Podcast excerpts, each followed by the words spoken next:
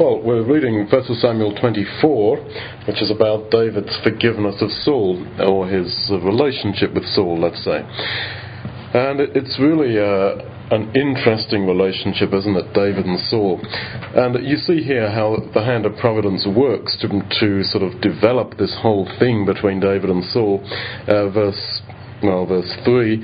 Um, Saul and his men are chasing David and his men, and in verse 3, Saul comes to a cave where David and his men, the AV says, remained in the sides of the cave. That's a poor translation. Remained translates a Hebrew word that really means to be living, to, to, to, uh, to dwell. So David and his men were living temporarily in this cave, uh, fairly big cave, and there they were peering out of the cave and they see, wow, that's Saul and, and his men. Wow. And they, they come really near them, and then suddenly the whole group stop, and Saul walks, it seems on his own, towards the cave where they are. And they slunk back, you can imagine, deeper into the cave, and Saul comes in on his own and puts his cloak down, and it says, verse 3, he went in to cover his feet, which seems to be a euphemism for um, uh, to the going to the toilet. Um, presumably he was there a while because there was enough time for David and his men to have a brief discussion and for David to go and cut off the, the hem of Saul's robe. So presumably he wasn't feeling well. He just wanted to have a bit of a break and to be on his own. But it was just so bizarre, such a coincidence. It wasn't, of course, a coincidence that there they were in a cave, spying on Saul, and then he, he drops everything and, and walks right towards them. So you can understand why the men of David said, verse 4, This is the day of which the Lord said unto you, Behold, I will deliver your enemy into your hand. It all seems so uh, providential. And of course it, it was. And this whole thing about the hand of God, the hand of uh, providence or whatever in our lives, that nothing is random chance. I mean, this sort of thing has happened in our lives. An apparently coincidental meeting turns out later on we see that this was clearly God's hand. And oddly enough, in chapter 26, there's a very similar incident to what we've just read here in chapter 24, where David and Abishai go into the into the camp of Saul, and they find Saul asleep. And again, uh, David's supporter says to him, "Go on, kill him, or I'll kill him." And again, David says, "No, don't kill him. Uh, he's the anointed of the Lord." And they take something from Saul, and then in the morning, David calls out to them and, and says, "You know what?" What are you doing here? I, I had the power to kill Saul and I didn't, etc. And there's this repentance from Saul. So it's a very similar incident. And again, that can only be the hand of providence guiding David's life. Now, within our own lives, if you examine your life, you will see that circumstances repeat in essence. And why is that? Well, it could be that we're given a particular test over a particular issue in our own character or in life, and we fail it. And then God, in essence, gives us the same situation again so that we might learn from our mistakes and do better. Or we don't fail it and we succeed, like I think David did here in chapter 24. And yet God repeats the situation. Just like any teacher repeats an exercise so that the person learns. And in this sense, God is with us, that man is not alone on, the, on this planet, that God is definitely in our lives. But as someone said, the unexamined life is not worth uh, living, or something, something like that.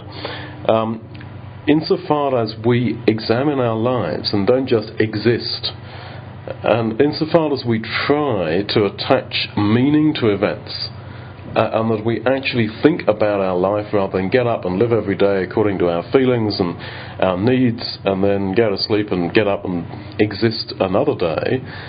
Um, if we can break out of that and start to see that life is far more than that, life becomes worth living because we see, although we don't see to the end, we, we do see, particularly as I think as the years go by, that God is active in our lives. And so, in 1 Samuel 26, verse 19, David says to Saul, uh, if God has told you to persecute me, then okay, let me sacrifice to God and get that sorted out. But if men have stirred you up to persecute me like this, then woe to you. And there's a particular point in that because in these two occasions, in chapter 24 and chapter 26, David's men had provoked him to slay Saul, but he had not done that. And so the circumstances repeat not only within our own lives, but between the lives of people. But sometimes there are parallel lives. You meet somebody sometimes who has gone through such an incredibly similar situation to yourself. And it's the similarities, although there are similarities in essence usually, uh, the similarities are so so similar that you think, wow, how could that be? And why is this? Now, I, I talked just now about putting meaning into events and attaching meaning to events, and, and very often you can't do that. Certainly not at the time. You, you, you can't do that.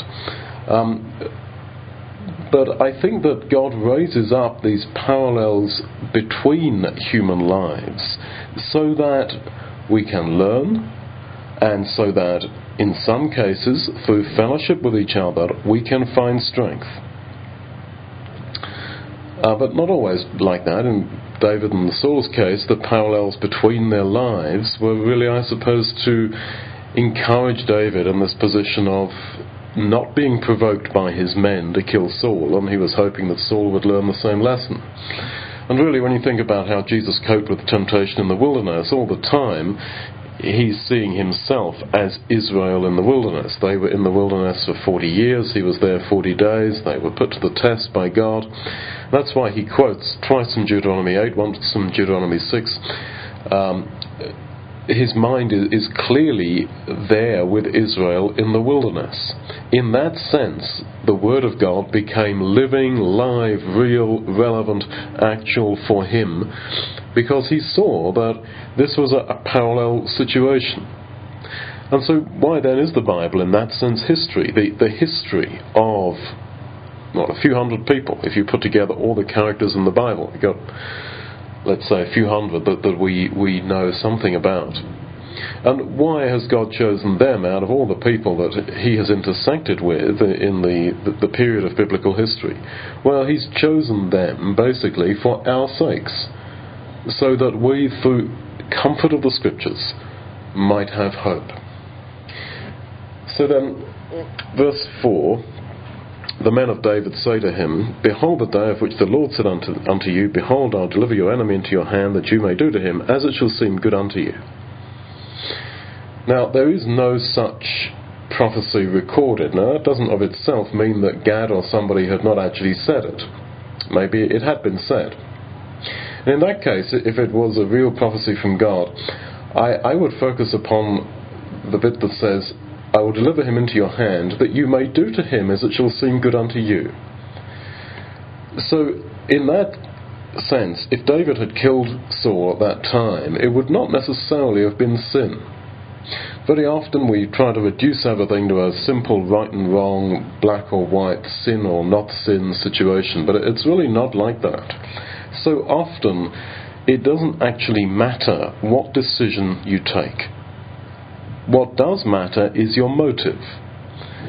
And I think that's why God has set up so many situations like that in our lives, where we have a choice with whom to associate closely, which ecclesia to go to, or, or whatever, and that there is often no right or wrong uh, in terms of the actual surface level decision or action.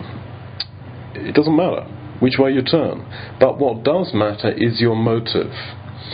And I think uh, if this was a prophecy from God, then this would be a classic example. David had to do to Saul what seemed good unto him. And so often it's not a case, as I say, of the decision you take. It's a case of, is this the mature thing? As Paul says, all things are possible unto me, but not all things are expedient. Incidentally, when David, uh, when we, we read here that David can do whatever seemed good unto him, uh, the same phrase, same Hebrew phrase, you, can't you get again in 2 Samuel 18, verse 4 uh, where he uses the same Hebrew words when he says, this is at the time of Absalom's rebellion, whatever seems good unto you, his people, I will do. Whatever seems good unto you, I will do. But actually, he was called, if this is a, a statement from God, I'll deliver your enemy into your hand that you may do to him as it shall seem good unto you. We're actually called to do what seems good unto us rather than what seems good to those around us. Now, unfortunately, we live in a society where true personality is uh, something that you rarely meet, it seems. People complain that they can't seem to connect to other people, and that's very often, I think, because there's nothing to connect to in those other people. What I mean is that we are individually called by God to do what is right to us, not to do what is right in the eyes of those around us, but to do what is right according to what we have worked out in our conscience from God's Word to go the way that He has asked us personally to go. That's why at the end of the book of Judges, when it says, There was no king in Israel, every man did what was right in his own eyes, it's easy to read that as a kind of uh, lament that this wasn't right. But in fact, I, I think it's, it was right. There was no king in Israel. That's good. That's right. It was not God's intention that Israel should have a king. So, because there was no king in Israel, every man did what was right in his own eyes. Well, of course, they had God's word and the priesthood supposedly to, to guide them. That's what should have happened. But through that, it was God's will that people did what they personally believed in their own convictions was right, not just follow their leader. Anyway, back here in verse 4, another reading would be that, another interpretation would be that God didn't actually say this at all, what these men said to David.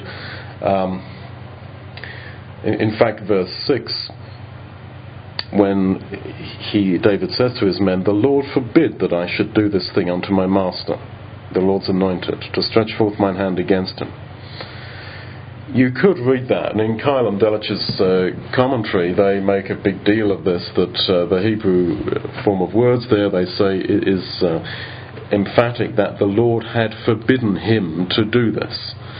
Now, I don't claim to be any great expert in biblical Hebrew, but I, I can't uh, personally quite see why they read the Hebrew in that way. Um, if God had said that, uh, verse 4 I'll deliver your enemy into your hand, and you can do to him whatever you think is, is good. Well, would God have then, verse 6, forbidden David that he should kill his master? Well, sometimes God does work like that. He says you can do what you want, but then here's another principle that overrides that.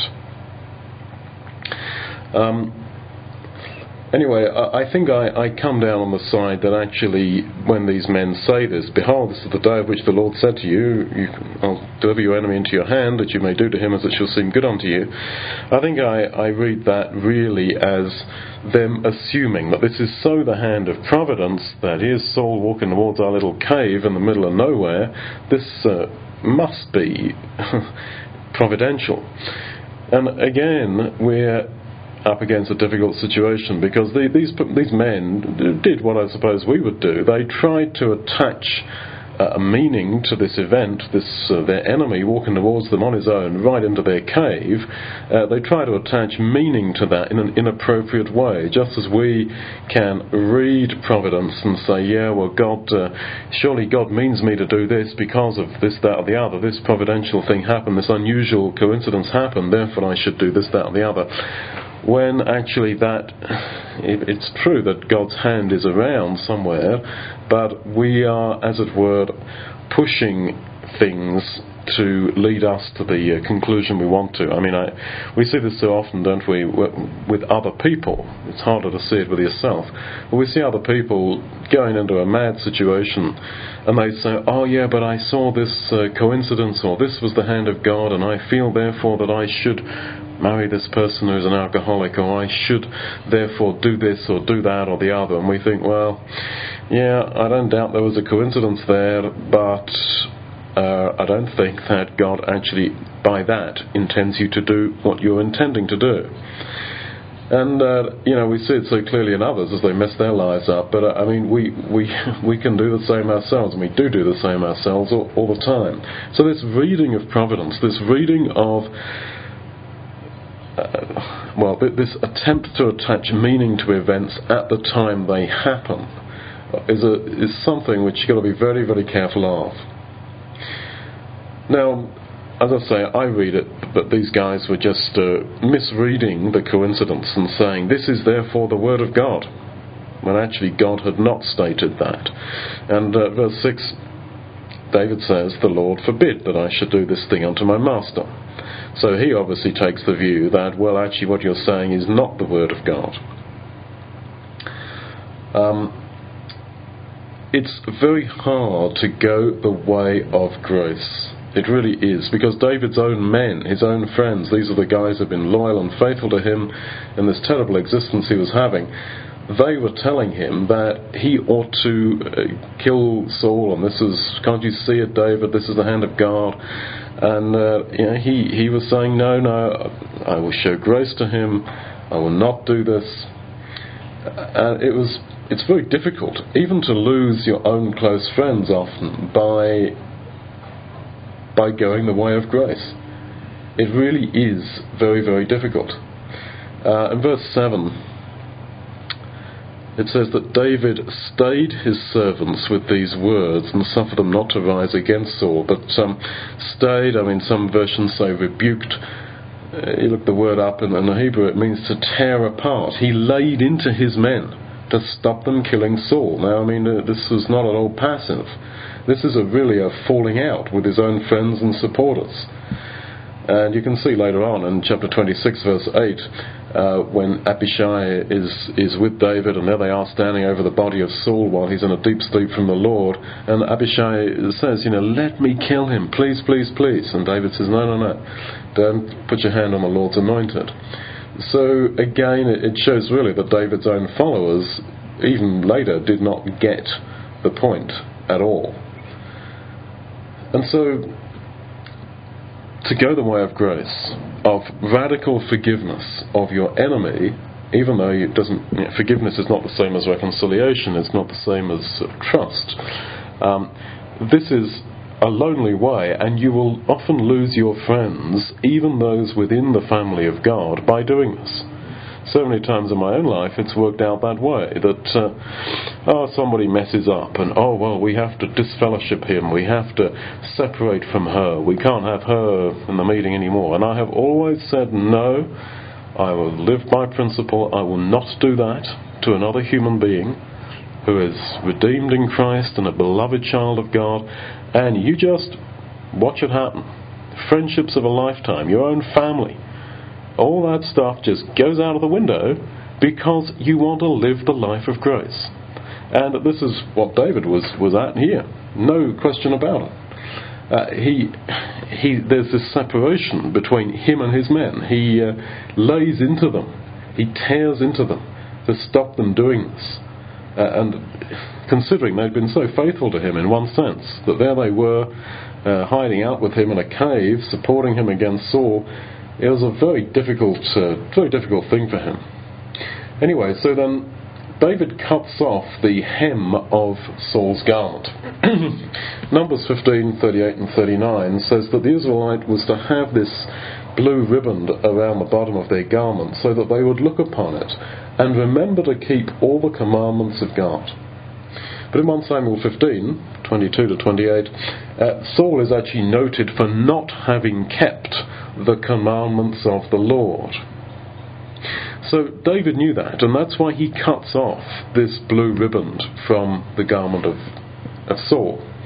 It's, I think, as if he's saying, Look, Saul, I forgive you, and in one sense I love you, but I am not blind to your unspirituality, to the way you will not live by the commandments of God, and so I will cut off that blue riband because you are not obedient. You have no intention of being obedient to God's principles.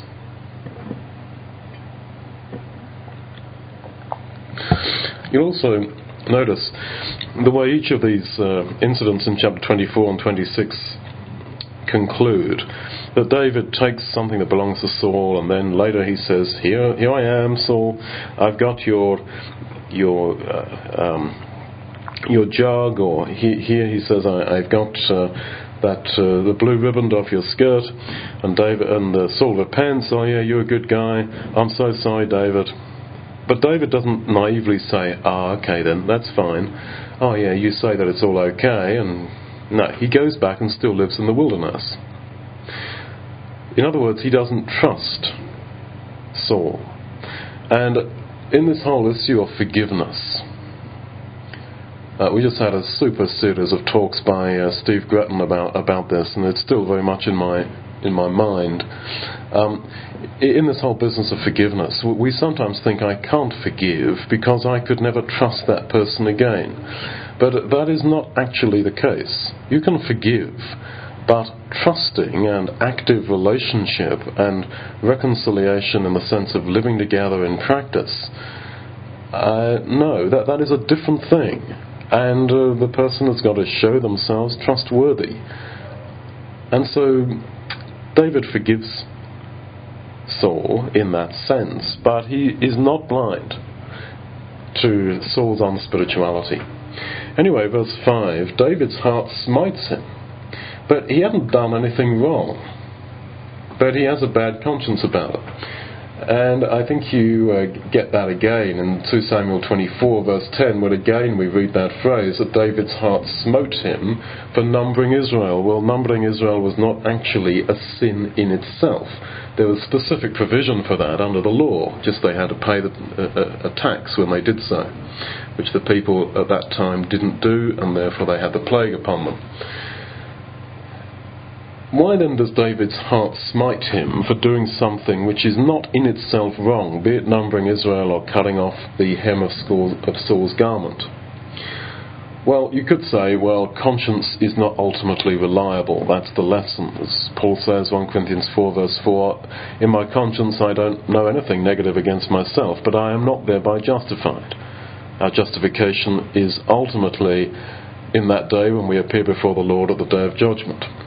And from that point of view, that is a fair comment to make that conscience is not ultimately reliable. And to say, well, it's okay in my conscience, does not mean it is okay. Because when we come to the day of judgment, it's not that our conscience is going to jump out of us and stand there in front of us and judge us according to how far we lived according to it. Jesus says there is one thing that will judge you, and that is the word that I have spoken. That will judge us at the last day. And yet, as we know also from Paul's teaching about foods and those kind of issues, there is a degree to which conscience does play a part in. Uh, in our sort of morality and whether ultimately our actions are acceptable. But it's dangerous to say that because my conscience says it's okay, it therefore is okay. And here in, in, David's example, you could take the lesson the other way that because my conscience tells me I'm a bad person, I have done so wrong, that does not necessarily mean that that is the case. I have this theory that um, we often feel bad about doing things that are not sins at all, and yet we don't feel bad about doing a lot of things which actually are sins in, in God's book, if you see what I mean. However, I, I think that maybe deeper than all that, I think what comes out of this to me is that, okay, the two things we're talking about here, cutting off the skirt of Saul's garment and numbering Israel, the two incidents where we're told that David's heart smote him. Um, okay, there was nothing wrong with the actions in themselves, but David recognized, because he was spiritually perceptive, he recognized that beyond that, there is the question of motive, and I think he must have felt that he had done those things from the wrong motive. And uh, again, there's a lesson there that we can do what appears on the surface okay, or something that's not wrong at all, and yet you can do it with the wrong motives, and that is a sin. Now, there's one other time where we meet this phrase uh, the heart smiting, my heart smote me, um, in the context of David. And it's in one of the Psalms, Psalm 102, verse 4. And reading around the context there in Psalm 102, this is when David's in the wilderness, he's chased by his enemies, Uh, he feels like a lonely bird in the wilderness, just as he says to Saul here in 1 Samuel 24, that uh, verse 14, I'm a dead dog, I'm a flea. He, he feels himself like an animal. So the context is similar. And he says, Psalm 102, verse 4, My heart is smitten and withered like grass, so that I forget to eat my bread. So what I'm suggesting is that, that that verse there is to be connected with David's heart smiting him in the wilderness, which we read about here in the historical record in 1 Samuel 24, verse 5, uh, when he his heart is smitten because of how he has cut off Saul's uh, Saul's uh, skirt. So why then do we read that his heart was so smitten to the point that he forgets to eat his bread? Well, I think it shows that it wasn't just a passing twang of conscience that he did it, and then, verse 6, he says to his men, Oh, uh, the Lord forbid that I should have done this unto my master. Uh, and then, well, yes, his conscience is awkward about it, and, and then he sort of play on sort of thing in life. According to Psalm 102, verse 4, this got to such a point that he didn't want to eat. He lost his appetite. He was withered like grass because he'd done this. And so when our conscience does jog us that you should not have done that, that wasn't right, was it? Well, let it not be a passing twang of dis-ease with ourselves. You know, that's how you can read this that David thought, oh, hang, I shouldn't have done that, guys, should I? Oh dear. But no, this continued with him for a period of time. So then we can be forgiven by God, and we can feel and know that forgiveness. But that doesn't necessarily take away, or shouldn't take away, our sense of failure. Just as it doesn't within human relationships. Somebody may sin against you, you may sin against them. You genuinely forgive them, or they genuinely forgive you. Uh, but there is, in on the side of the person who's failed, if they're genuine and humble, uh, a sense of uh, abiding failure that, that continues with them. And that shouldn't be confused with the guilt. It's, it's not quite the same thing. It's this uh, sense of failure, as I'm calling it, this is where we get the humility that God is so urgent that we should have. This is the answer to all human pride. This sense that I have not been and I have not done and spoken and acted as I should have done, and yet God and others have forgiven me. Now, this is what leads us, as Hezekiah said, to walk quietly all our days. And so I think that David's heart smites him here, but later on in Psalm 102, when he uh, gets to write all this down and reflect about all this and sing about it, even those, those psalms were, were songs in their first instance. Um, he says that his heart was so smitten to the point that he forgot to eat his bread, that he, he lost his appetite, that this was not just a passing thing of the moment, this smiting of conscience. So then we come to verse 6, and, and he says, God forbid that I should stretch forth my hand upon my master, the Lord's anointed, seeing he is the anointed of the Lord. And you get this again in chapter 26 when he says to Abishai, Don't kill Saul because he's the anointed of the Lord. This obviously meant a huge amount to David that Saul had been anointed and he therefore obviously thought that if somebody was the anointed of the Lord, you should not touch him, you should respect him very deeply. Simply because of that. Now, as you know, Christ means anointed. 2 Corinthians 1:21 He that has anointed us is God. Now, if we are in Christ, we also are in the anointed. We are also, as Paul says there, anointed. That means that everybody who has been baptized into Christ is the Lord's anointed. And this huge respect which David showed to Saul therefore becomes an absolute challenge to us to relate to all those that have been baptized into Christ, even if their behavior is as awful as Saul's, to behave to them with respect. That, wow, that person whom I see walking towards me, that person from whom I have just received a horrible email, that person who has just done such evil to me, who persecutes me or whatever they have done, this person is the anointed of the Lord. And if we lose that perspective, we will spiral downwards into bitterness. Uh, we will spiral downwards into complete inability to, to relate to our brethren. So then, really take that. Uh, and I, I, think that um, although David's attitude doesn't really seem to have influenced his own men, I think it actually did influence at least one of Saul's followers, and that was Saul's armor bearer, because when Saul is mortally wounded, and he says to his armor bearer, Oh, slay me, because I don't want these uncircumcised to kill me, his armor bearer refused to. And if you remember, it's in 1 Corinthians 10, uh, 1 Chronicles 10, uh, Saul falls on his own sword because his armor bearer wouldn't uh, wouldn't kill him. And why wouldn't the armor bearer kill him? Well, I think he was probably influenced by the example of David.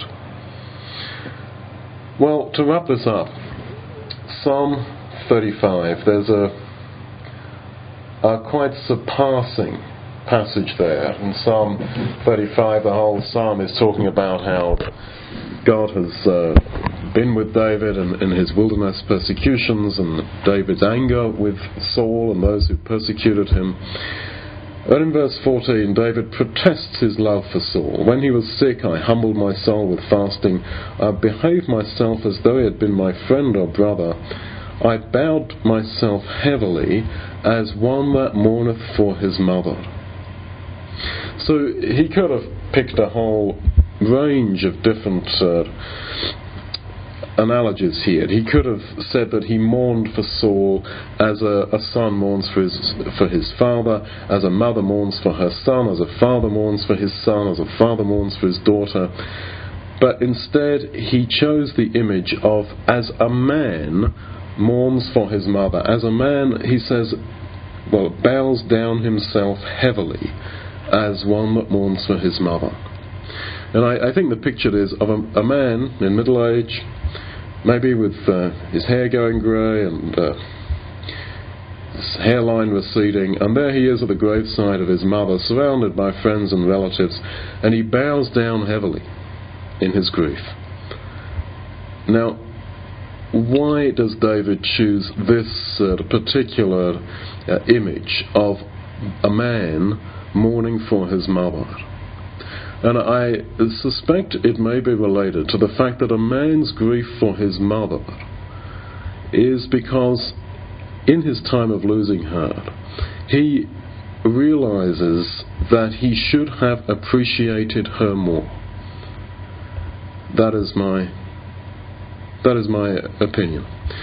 And so I think that uh, David here in his mourning for Saul, which he comments on in Psalm 35, is saying that he regrets that he did not appreciate more what was in Saul. And yet the historical record makes it absolutely clear that Saul hated David. He may have loved him in a sense, but he hated him, ruined his life, smashed his marriage up, totally destroyed him. And yet he can protest in Psalm 35:14 that he even felt bad that he did not appreciate more this man. Now, in that, we have a huge challenge. We see the love of Christ, and it kind of blows our mind that the Lord Jesus could rise up to the level of love that He did, and we are to love as He loved us. That's the uh, that's the challenge. And so, although you know, that is the challenge, we, we find it also so sort of heavy and therefore, we look to men. We look to human examples of love because they sort of uh, are a little bit less challenging, so we think. But then you come to Moses being willing to give his eternal life. Blot me, I pray you, out of your book that you've written, so that Israel could go into the land. Now that was a level of love that was something amazing. And here, this level of love that David reached for Saul. I mean, David was a man very much like us, very human, as we know. And yet he could reach this level of love for his enemy. So no longer can you and I be uh, passive, can we be comfortably inactive in just recognizing that there are people out there who we, we can stand and all the rest of it. No. We have to do something with those feelings because the example of David the example of Moses, and above all, the example of the Lord, who was of our nature. We can't keep excusing ourselves that we are not Jesus. I mean, He is there as a living example to us, not just as an icon to be looked at on the wall uh, and respected from a distance. He is a living example to us in daily, hourly life. In all these things, we're left with a huge challenge that as we face the love of God as it was in Jesus and as it is in Jesus, we cannot be passive. We should now go forward deeply worried men and women, in one sense, and yet men and women deeply comforted.